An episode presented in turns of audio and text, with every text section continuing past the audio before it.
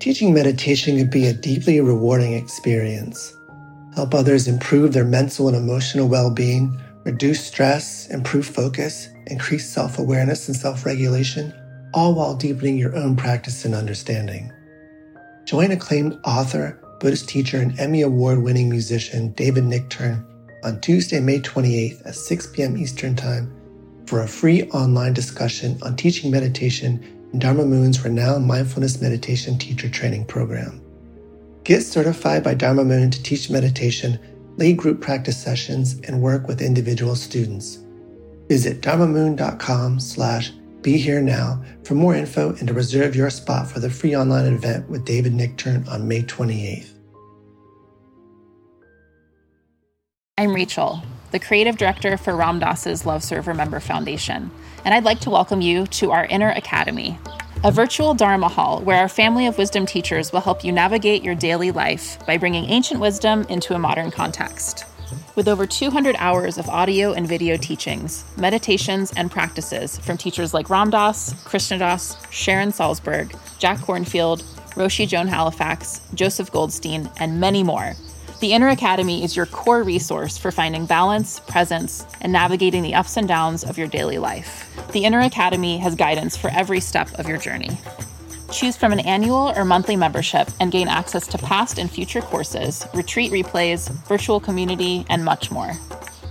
If you've been familiar with Love Serve Remember Foundation for a while, you'll know that most of our offerings are given freely or on a sliding scale basis. So when you subscribe to the Inner Academy, you're paying it forward and bolstering our ability to continue creating accessible offerings for all in the future, as Ram Dass wished for us to do. Be here now and start your journey with Ram Dass's Inner Academy today. For more, visit ramdass.org/Inner Academy.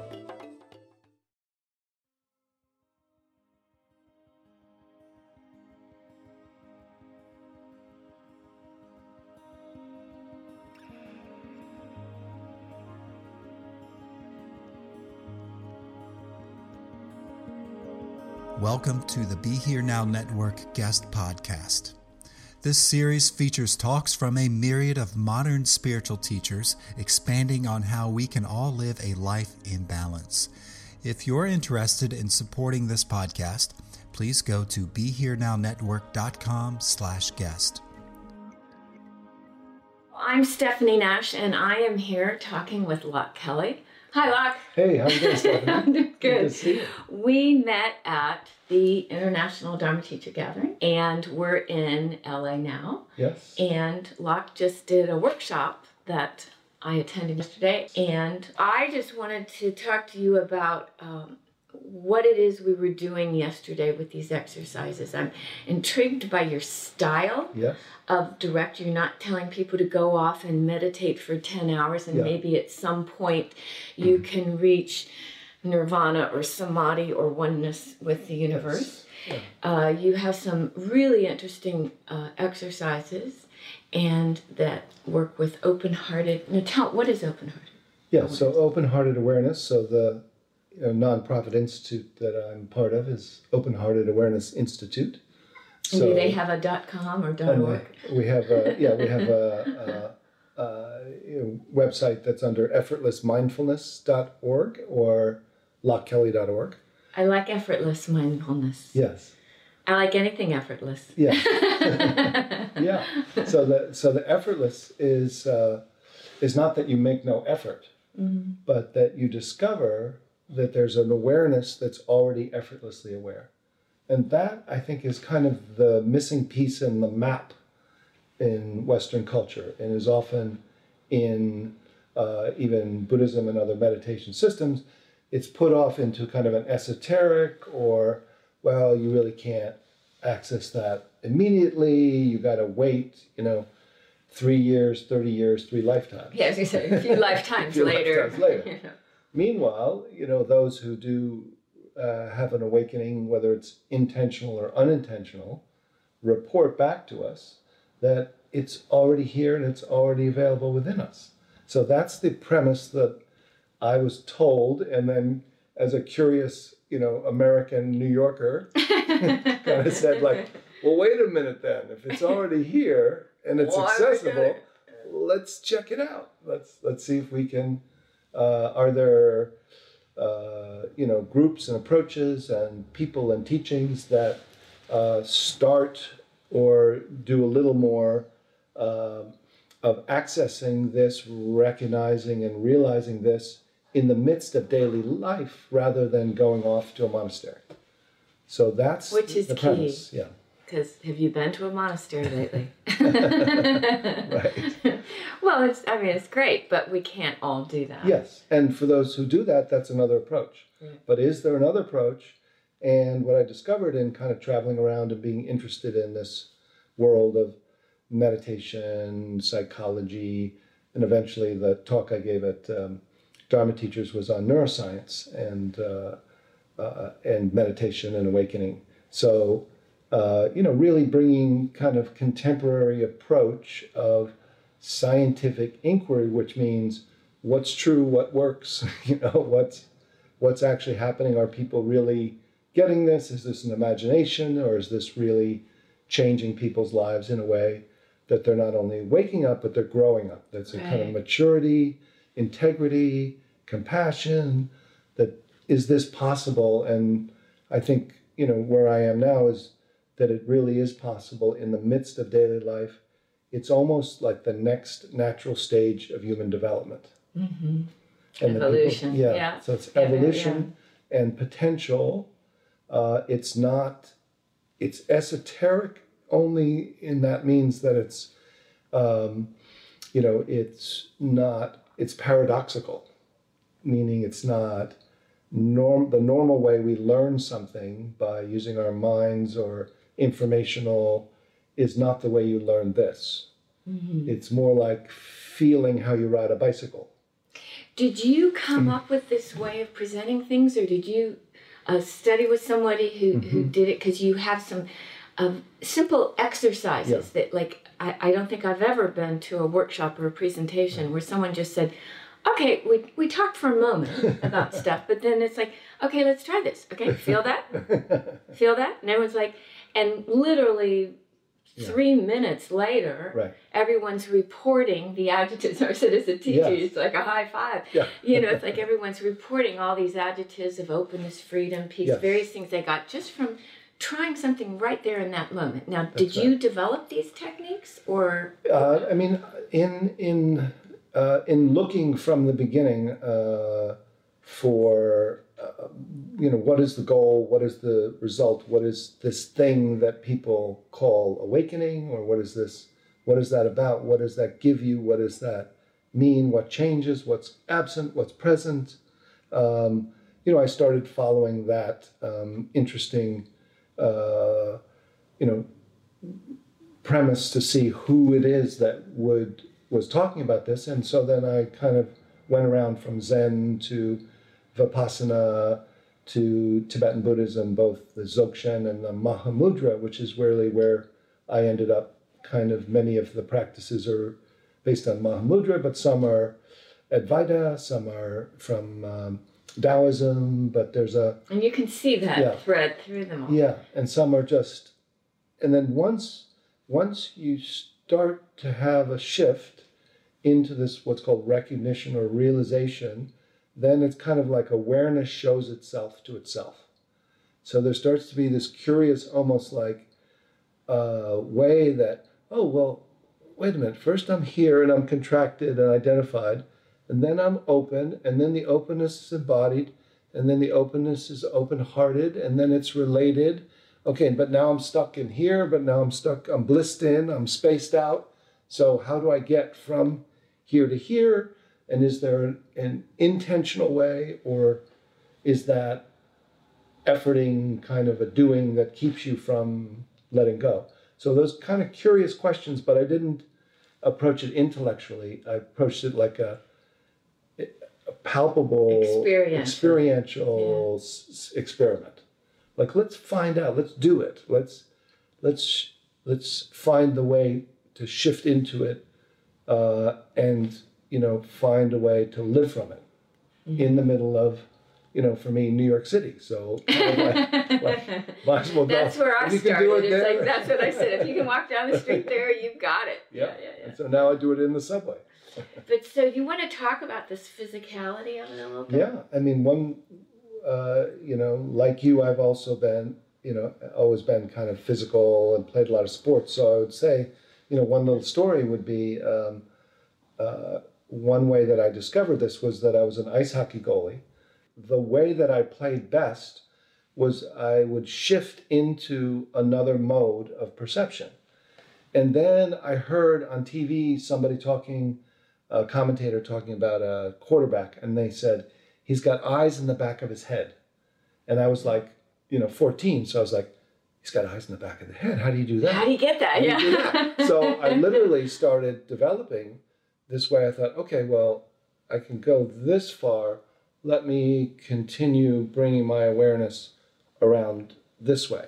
And as soon as I brought my awareness around to this 360-degree panoramic awareness, I opened up my panoramic and peripheral vision, and then I dropped down into my body, and there became this natural, almost field of awareness where I felt like a cat. And then I would just trust from there that, you know, I'd see somebody take a slap shot, but there'd be all these legs, and all of a sudden I'd just trust and my hand would shoot out and the puck would be in there.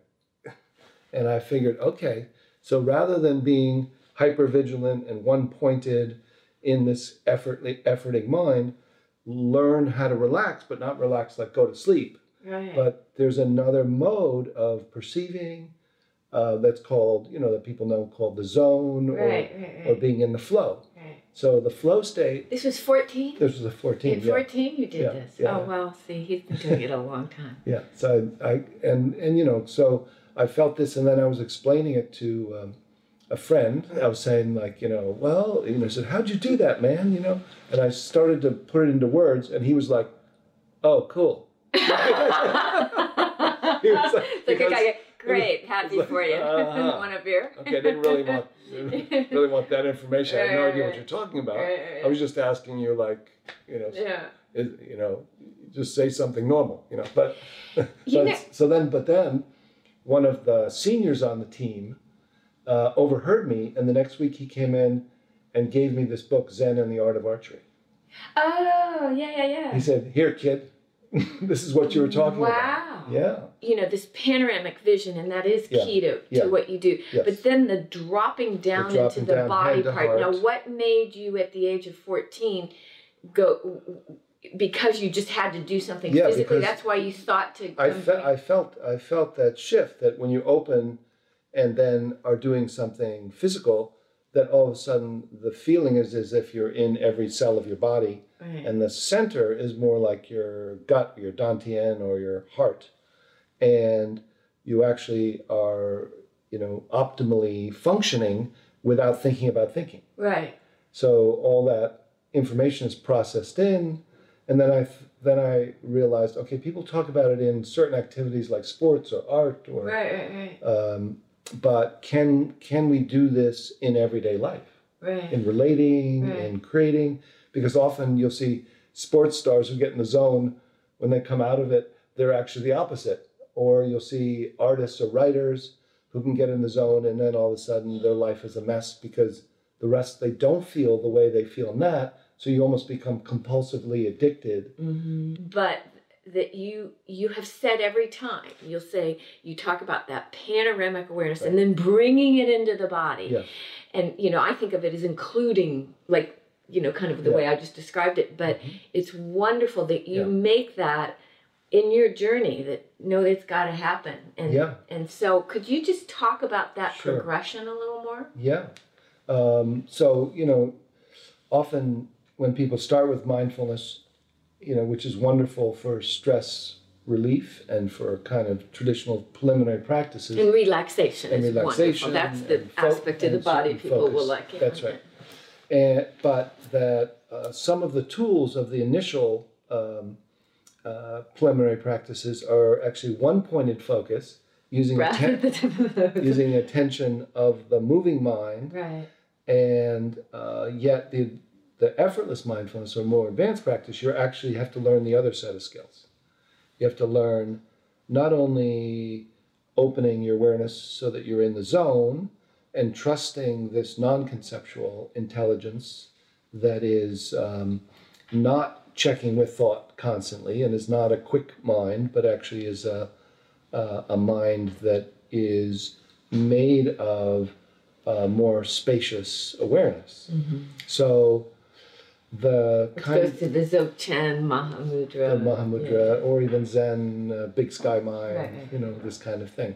And that the small sense of self, which is made of, or the ego center, which is made of thought referring to thought and creates a little character looking out of your eyes that feels like it's looking out of your eyes and feels like it's an entity. And he does a lot of funny riffs on that. that is one way of functioning. That's one way of operating. Mm-hmm. But it's the little thought-based ego center is just too small to deal with a full emotional life, a full life of intimacy and and joy in the world. So we're not just.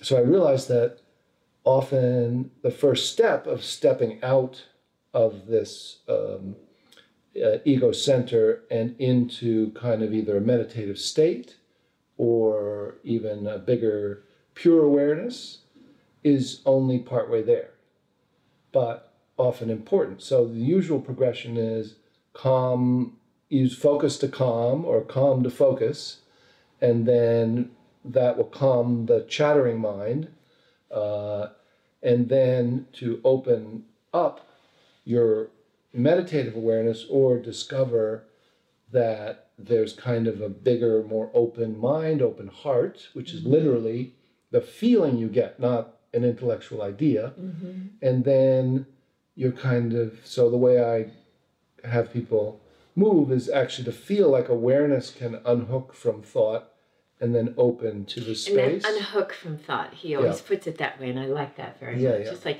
it's doing it, just unhook. Yeah. It's very, it's just like, he just says it, and everyone goes, oh, okay. Yeah. And I thought that was like so perfect. Anyway, keep going, sorry. Yeah. And, you know, one of the strange premises that I realized, I didn't even realize I was doing in the beginning. I thought in the beginning, well, okay, but yeah, the one who's unhooking is not the doer, is not the ego that's unhooking. But then I just kind of kept going, and then I realized, oh, I see what I'm doing. I'm actually asking the awake person, the awareness that they already are, that they've already been, to unhook awareness from thought, and that awareness or that awake, empty, lucid clarity has a life already and actually has the ability to move and has a kind of intentionality. It isn't just passive. And that often it's been defined as this passive, you know, recognition of awake awareness that you sit in a meditative state, right, and it's lovely and it's free of suffering. But then one day back to work from a long day retreat, and you have the only option you have is operating from ego center. Mm-hmm. So this is really about upgrading the operating system. Our little tech drop there. Gotta apply it, appeal to everyone. Yeah, okay. But literally, stepping out of the current little small sense of self, opening to space, and then discovering that the awareness actually is discovering an aware mind, what's called nature of mind, big sky mind, pure awareness that is already aware and has already been aware, both outside and then. And before you go on, there's someone could never have. I just want to say this. This isn't just like, hi, I've been on a spiritual path for 12 years now, and now I'm trying chapter number 17. Yeah. Someone could walk in and have never done anything and go through this. So it's appealing kind of directly in that way. Yeah. So, but now continue on. Yeah. So you go out. Yeah, and just to say the most important point is that this awakeness that's both embodied and open-hearted is already here. And it's a consciousness that's already installed in us. It doesn't have to be developed or created, but we haven't known how to access it. Mm-hmm.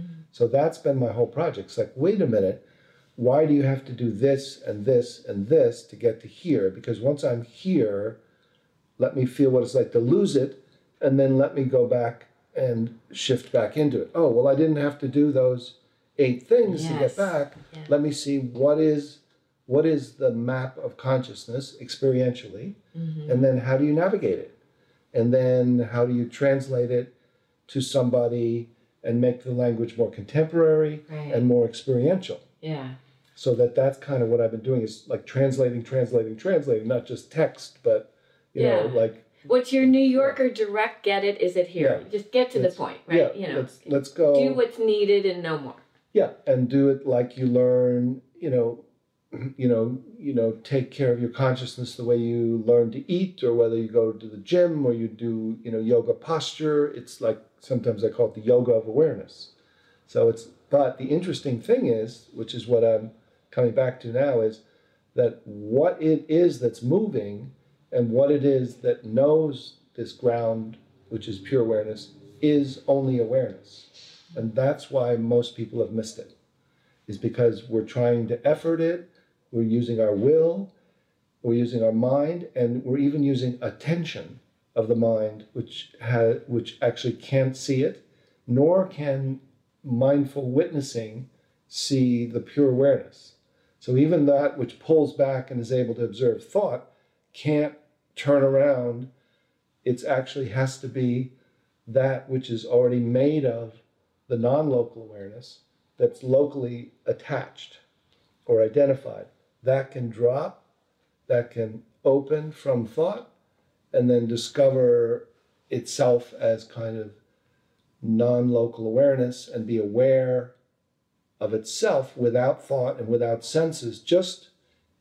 It just doesn't have to do it that long. It doesn't have to be a long retreat or a half-hour meditation.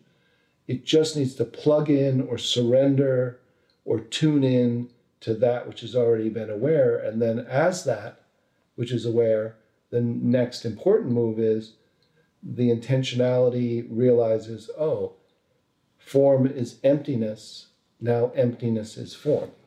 So the awareness realizes its aliveness, and the feeling of the ocean appearing as waves of consciousness is where you drop back in, and you have it's like you've shifted figure ground of what's awake, what you're aware of. Then you can be aware of all your thoughts, feelings, sensations, but you're aware from this huge, loving, supportive, inside, outside is the same, and you're free of the anxious, perpetually dissatisfied commentator. That's it. We could just stop right now. That pretty much did it. It's just basically. God, so many things I wanted to say there. And then one more thing is that. So then, when there's this embodied kind of continuous field of awareness that's primary, the anxiety is gone about anxiousness and the judging, but you still have your full range of emotions. You're not detached. But you just start walking into walls or anything, you're actually in a flow state, which is more optimally functioning. And you've dropped not only into your body, but you've dropped from head to heart-mind. Mm-hmm. So there's a feeling that people, even if I don't describe it, they say... And I love the term heart-mind. Yeah. It's juicy. What I was going to just say, two things real quick. One was, when you just described that, and I applauded, but you talked about the kind of loving support of it. Yes. And I remember I came up to him after, in an intermission, or maybe it was after the Friday night thing you did. Yes. And I said, when he was describing it, and I thought, when I first learned Buddhism and they were talking about refuge, I thought that's what they were talking about, because I thought that is the ultimate refuge. Yes, and it is the ultimate refuge, that even in Buddhism you start with Buddha, and then you start with your guru or your teacher, you take refuge in the Buddha, the Dharma, the Sangha, and then you start, with, and then you realize, oh, the teacher's outside, oh no, the teacher's inside, and then some Tibetans do like, oh, there's a deity, but then the deity melts into you, and then you arise as that. So ultimately, it is in the systems, ultimately the refuge is the Tao or the Buddha nature, true nature. But it's like a direct path to the ultimate refuge. You just went through all the different ways or methods or strategies that people use, and I want you to just go into that a little bit more about how those aren't helpful, and you did just describe it, but maybe other ways of saying, just other ways of putting breadcrumbs here to bring people to this, what you've come up with, going, hey, I've gone there, I've gone back. Yeah. Yeah, I mean, the particular approach that I use is kind of an inquiry approach or a looking approach. And what it uses is it finds awareness directly that unhooks or steps out of. So the metaphor is almost like we're living in a cloud of our mind and emotions, or mind-body emotions. And we're trying through effort, will, positive thinking, attentional strategies, psychological cleaning up, all these things of the relative world to try to find awakening or awakeness or awake awareness. But those things can't know them. So it's like, the eye can't hear, the ear can't see, attention can't know awareness. So attention can't know awareness. See, this is the thing that I think a lot of us need to hear. I know I work with people, and I see this, and I thought, the very tool they're using to get something is what's getting in the way. That's right. And you're putting this in a... so keep going. and to say that traditionally that's fine, that attention can be a way to calm the relative mind, or the chattering mind, so that the awake awareness, which is already here, will come forth. But as long as you know that you have to let go of the raft once you reach the shore. Ah. That's fine. I love. That's a great analogy. I have no problem with that. Because I learned that in the jhana practice. Yeah. You can say, okay, I'm going to do this, and then I have to let go. Then you have to let go. Yeah. Because it's getting you to a place. Otherwise, the metaphor is like you're doing push-ups to strengthen yourself, but the real goal is to walk up the mountain. Right. So you're using attention, but attention won't help you when you get to, once you've surrendered. You've actually surrendered from attention. Yeah. You've surrendered from the Dharma talks, from all the eight of this and four of that, and all the learning of the list and the understanding, any intellectual understanding. You literally have to step out of that into what it is, into this non-conceptual knowing, this wisdom, awareness-based identity that is aware. First, you're aware of it, which is called recognition, and then you're aware as it. You realize, am I aware of this spacious awareness, or am I aware from the spacious awareness? Is the spacious awareness aware of thoughts, feelings, and sensations formerly known as me, or the center of me? Right. So, the unique thing that's not on the map of Western consciousness is this nature of mind, or awareness-based knowing, awareness-based identity, because we're so much about I think, therefore I am, and it has defined us, and we've limited us. I mean, it's amazing. We honor thought and all the amazing capacities that it has, and this is not about dumbing down or anti-intellectualism. Right. This is about upgrading the whole system to wisdom mind, which is awareness-based. So that becomes the curious thing. What do you mean? Okay, wisdom, okay, we get it like a sense of it, but no.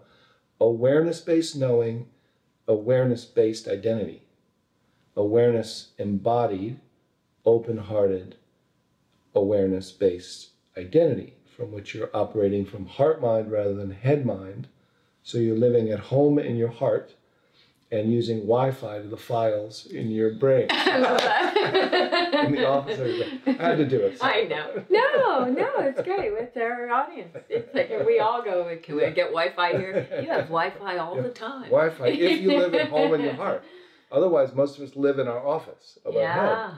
And we're trying... We don't have Wi-Fi down, we have Wi-Fi up. That's right. I guess that's so directional. Or we have like, we're cut off from the Wi-Fi of our emotions because our little mini-me, the little thought-based identity can't bear an emotional life. So we have to repress and defend and contract, and we get either repressed too much, we go into depression, or too much strategizing, we go into anxiety.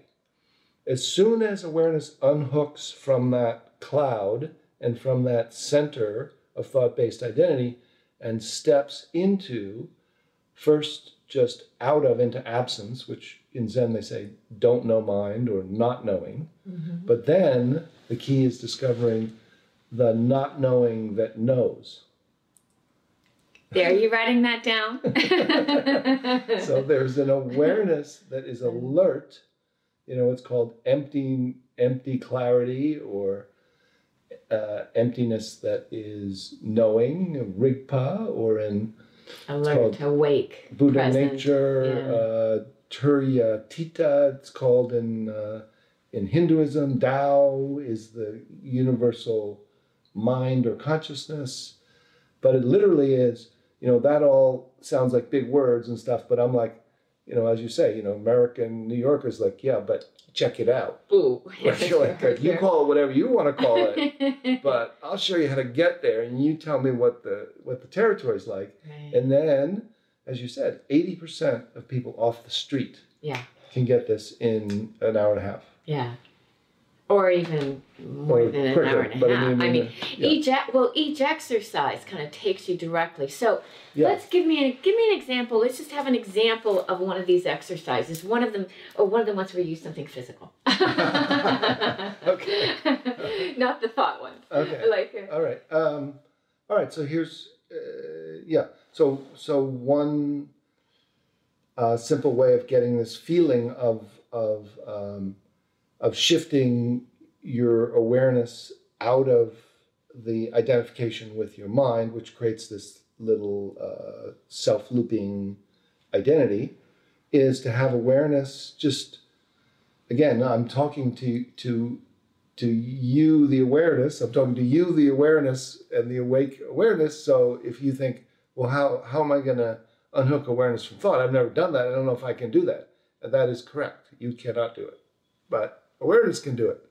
So you just have to be, sometimes I call it the Columbo approach. It's like, the Columbo approach? Yeah, so like, oh, by the way, before I leave, I just unhook awareness and have it drop. Oh, by the way, as an aside. As an aside, just without thinking about it. Do that, and then. And then you'll be awake, so we'll see you next time. But I'm fine. Because you can't really think about it. You just have to do it, almost like, like beginner's mind too. It is beginner's mind. Oh, okay. Yeah, have beginner's mind, open heart, beginner's mind. Yeah. So just simply have awareness, which is identified or attached to thought. Simply unhook and step back, and then see what it feels like if awareness, which is the center of knowing, drops and knows your smile from within your smile, knows your jaw from within your jaw, without looking up to thought and without stretching or looking down from thought.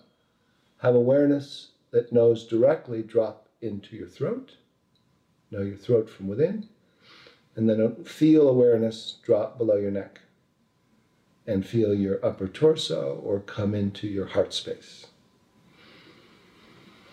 And you can smile and breathe and just feel what it's like to directly perceive your body from within, without orienting to thought and without going to sleep. is feel this direct, awareness-based, embodied, open-hearted, non-thought-based knowing, which is kind of alert. It's aware of space, it's aware of aliveness, and it's aware of awareness, which is aware by itself. Just feel that relief and notice this new non-conceptual, embodied way of shifting into another dimension of your consciousness. See what's absent that was there, and then see the qualities of presence that start to kind of shimmer.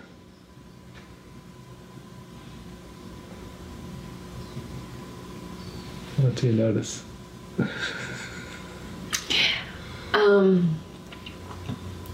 What I love, and what one thing I love about that is the not checking up.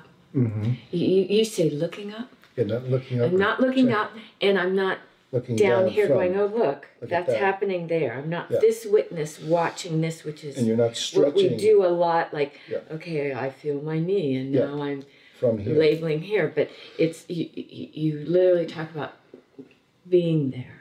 Yeah. And for me, that's like juicy. I mean, it's like, oh, you know, it's nice. It's full. It's nice. It's warm. There's love. And the not looking up, looking down is free, because you realize it's kind of like the Wizard of Oz is behind there trying to move all the gears to make that thing work, and it's like he's not there anymore. So you can just allow it to be something without all the, you know, stuff there, and that's nice. Yeah. And then just take us out. Yeah. So take us out. So then, interestingly, there's a bunch of different ways, kind of like Utah. I'm like you. I'm aware of different learning types. So some people are kinesthetic, some people are emotional, some people are more mental, some people are visual, some people are auditory. So I use different doors for. And some people were like, "Oh, that one was really good, and that one didn't work so well." But by the time we do short little, everyone does everything. Something's starting to happen, and they get to the same place. Yeah. And then, interestingly, they use their own words to describe it, and they don't need to use the vocabulary that I'm starting with. You know, like the teacher. It's like I'm introducing the students to their own inner teacher. Right. You know, and when I'm showing or pointing them to look within, it's not look up here, but look back within you. And then once you discover this non-conceptual awareness, by being able to speak from there, it's really not even about the words. It's about speaking from non-conceptual heart-mind, so that you start to rewire functioning and living from this new way of knowing and being, so that you can start to make it a normal thing. And then in the middle of your life, you can start to just walk down the street, go to work, have relationships, hang out, have fun. And from a continuous awakening, you know, losing it. Mm-hmm. And part of the small glimpses is, of course, initially, you're going to recognize, realize, and lose it. And then the practice is re-recognize. So training to re-recognize and return and remain, and then speak and walk and talk from there, and then lose it, and then no big surprise, just re-recognize. Mm-hmm. And then again, and the training can be done with these small glimpses in the midst of your day. Once we've learned how to look, so it's kind of inquiry rather than questions for your mind. Right. So you get the question like, where is the hearer located? Yeah. And then you have to unhook awareness from understanding the thought, and then look back, where is the hearer? And you keep looking through your mind until you discover the non-centered ego awareness, and then you speak from there about whatever you find. I really felt people could walk out the door and into their life with it. And that was just from a few hours. Yes, that's right. And so the whole style, as we're saying, is to do a workshop or a play shop or rather than a retreat, calling it a return. So you're not retreating from. You don't have to go out into a physically silent place, though that's a nice thing to do once in a while. But in this training, you find the silence that's already here and the stillness no matter where you are. So just find it now, then you can find it anywhere. And once you find it, you realize it's not only silence, but it's silence that includes sound. It's non-dual silence. It's stillness that includes movement. And it's silence and space that's awake and that's also alive and embodied and dancing as energy and interconnected with everyone and everything. So that field of the unity, the awake consciousness, that's just shifted from it being an experience to this nature of mind being the experiencer, and that everything being both one and many and nothing and everything is not a philosophical or poetic nice thing to hear. That this is what other people are saying who are just looking, learning. So it's really learning how to look or shift or tune in. You can use, that's where you can surrender or let go, but not only let go, but then find or hand off the baton to that which is already awake, and then being that which is showing up as your full humanity. So you're not transcending, you're transcending and including, and then feeling like the goal is really living a full human life, not escaping. So I just want to ask you, if you had a psychology practice, which you have had over the years, how this has affected your work with that. Yes. Because how many people go to a psychologist and they're talking about this? That's not usually how did that make you feel? Right. And, is your mother, your personal father. Yeah. So the personal history is still part of the, fullness of your humanity. But this, awake awareness has been referred to as the ultimate medicine. So did it shift your whole practice? Like, because you've been developing this for years. This didn't just happen when the book came out. The book was a result of your years of doing this. Yes. So you had a psychology practice as you were working on this. Yes. I did a joint degree with spirituality and psychology. Oh. And actually went off on a fellowship to Sri Lanka, India, and Nepal first. So that I had, I came back and then do the training. So from the beginning you had that connection. Yeah. Oh, okay. And so early on was doing mindfulness-based psychotherapy, but then it developed into more awareness-based psychotherapy and then more awakening-based. So it was always integrated into your practice. It's always integrated somewhat, but my own development, as many of us, started with more meditation-oriented, and then as I developed these kind of syntheses or these, more direct glimpse practices, I started to realize, okay, well, let's introduce people into this awareness-based true nature, this kind of bigger sense of self, and then have that come and basically love up or... love up the trauma and the sounded like a hippie. Kind of love, compassionately relate or embrace the traumatic parts or the shadow parts or the emotions that couldn't be tolerated by the ego or the old, or liberate the repressed contents that are too much for a small sense of self. So in some ways, you can really only grow up to a certain level, and then you have to wake up and wake, what I call wake up, and then wake in, and then wake out to life. So 3 levels of awakening in order to continue to grow up or live a full human life. That even, you know, those people who I've dealt with in psychotherapy and in life who have literally the most developed egos, the most successful human beings who have all their ducks in a row, who are successful and have family lives and they're physically well and they're come to me and say, is that all there is? I'm miserable.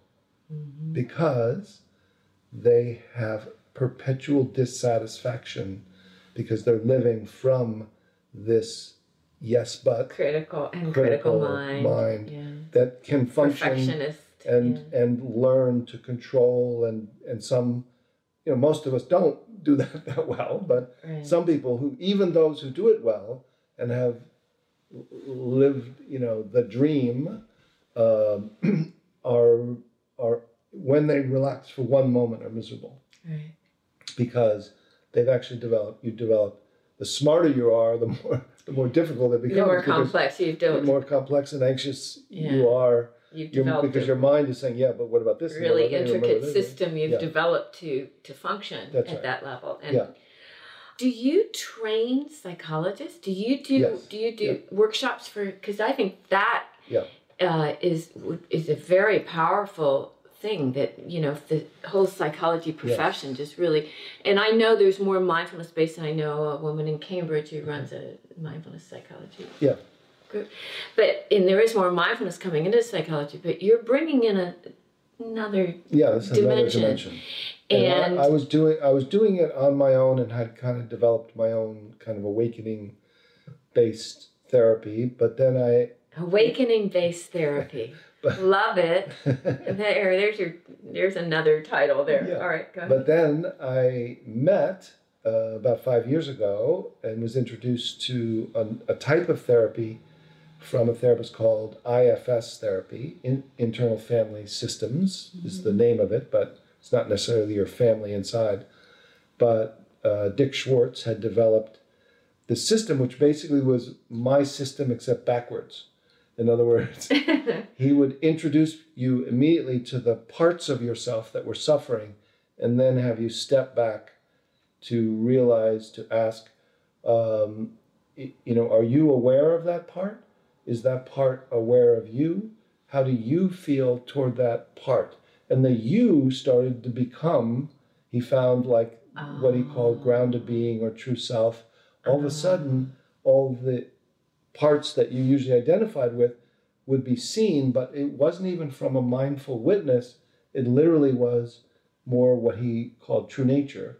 And then he really did a fine job of delineating the types of parts and the relationships of, you know, hidden parts or shadow parts or exiled or child parts, hurt parts, and then protectors, and then managers, and then firefighters that act out. And but firefighters, managers, this is great. So it's a whole really intricate system, you know, that's similar to some other systems, but the unique thing was the self. But he hadn't in any detail developed what the self was. He would just trust that you'd go there. And so then I presented at this conference just this last year, and he sat in the back and went, let's go to lunch. That's the missing ingredient. And now we're going to do a... We're going to work together. We're going to work together. But the psychology piece is important for everyone, because otherwise many meditators end up in the spiritual bypass. So they bypass, they think, and especially... I don't have to do this other work. There's either, like the extreme forms are the people who are real strong meditators who actually repress the contents of their minds. And you can do this with a very strong, especially concentration practice, or even fine noting and observing, where you almost deconstruct and then you think, well, I have no problems, but then you end up saying, and yet What kind of tea would you like? All teas are the same. There's no need for a choice of tea, but tea will arrive and I will drink it. If there's an eye to drink it, drinking will happen. So there's a kind of, and as if that's the goal. Right. Yeah, and then the other group. So that's kind of the numbed out, repressed emotion type. And then the other one that is often the eddy or the kind of cul-de-sac people get caught in is stepping out of the mind into pure awareness and remaining as no self or witnessing self. So that stage, there's a lot of people in that from certain traditions that you can observe. You're out of your suffering body, but you're also out of your humanity. And you get caught and it gets very dry and very spacey and loses the juice. And unless they come back and include the body and become more open-hearted, they've kind of, sometimes I say it's like they were driving from the East Coast to the West Coast and they got to the Grand Canyon and they just set up camp there. But it's the desert and the water's way down. Down there. It's beautiful. It's great. Look at the space. Look at the space. Look at that space. My God, it's so big. Right. Right. There's not a lot of people. There's a few mules there. Right. I don't talk to people, but great space. Yeah. Yeah. Yeah. So those are kind of some of the traps and detours that are possible. So this, like we were saying, as the metaphor was, both of us kind of said, you start to feel like a kid on the first day of your summer vacation. Yeah. That's the feeling. Like you want to be like curious and. This is great. I don't have that suffering judge in my head. And yet I'm in my body and I respect other people. I'm not, spiritually bypassing in an adolescent acting out like there's no rules. It's all play. So I can just, do what I want with people, and act out in that kind of guru way. In that way. Yeah. So this is like, no, everyone's me. So of course I'm going to treat them with respect. Right. So basically, there's many systems that talk about dimensions of consciousness that are primary and most relevant for awakening and stabilizing awakening. And I think I quote in my book that, Ken Wilber, who studied like everything in the world and has maps of the whole thing, says, good maps. If you look at wisdom traditions, you will see that they have 4 to 5 levels of consciousness that are primary. So what I do is I literally, and I'll do it now with my hands. Do it. His hands. It's my favorite part. I literally take people from the first level of consciousness, which is called everyday mind or ego consciousness. And then you either can step up into subtle mind, which is mindful witness, or drop down into subtle body, which is kind of where yoga consciousness and chanting and mantra and, inner body bliss is feeling. And then you step out into the third level, which is pure awareness. And then the key is that awareness becomes aware of awareness. And that is without thought and out of your senses, that awareness is actually awarenessing, knowing itself as itself, just as awareness. And then as that awareness, so you've kind of have been aware of the spacious awareness, and now you're aware from the spacious awareness, which is a continuous field of awareness that's arising as aliveness within your body. So there's this feeling of spacious and pervasive, arising dance of consciousness that first feels like it's outside and in equally. And then there's a sense that it's also within everyone else and within you. And there's a feeling you've dropped from head to heart. And so there's this heart-mind online, which is open-hearted awareness, which is made of awareness. The ground is awareness. And it's meeting your humanness. And so there's a ground of being, which is the human being that's grounded in awareness, intelligence, and then the intelligence has this love or joy and bliss, and then from there you can create and relate. And you've kind of shifted systems from the first primary system of thought-based identity, and now you're in awareness, embodied, open-hearted identity. So you got that going. That's what I wanted him to do.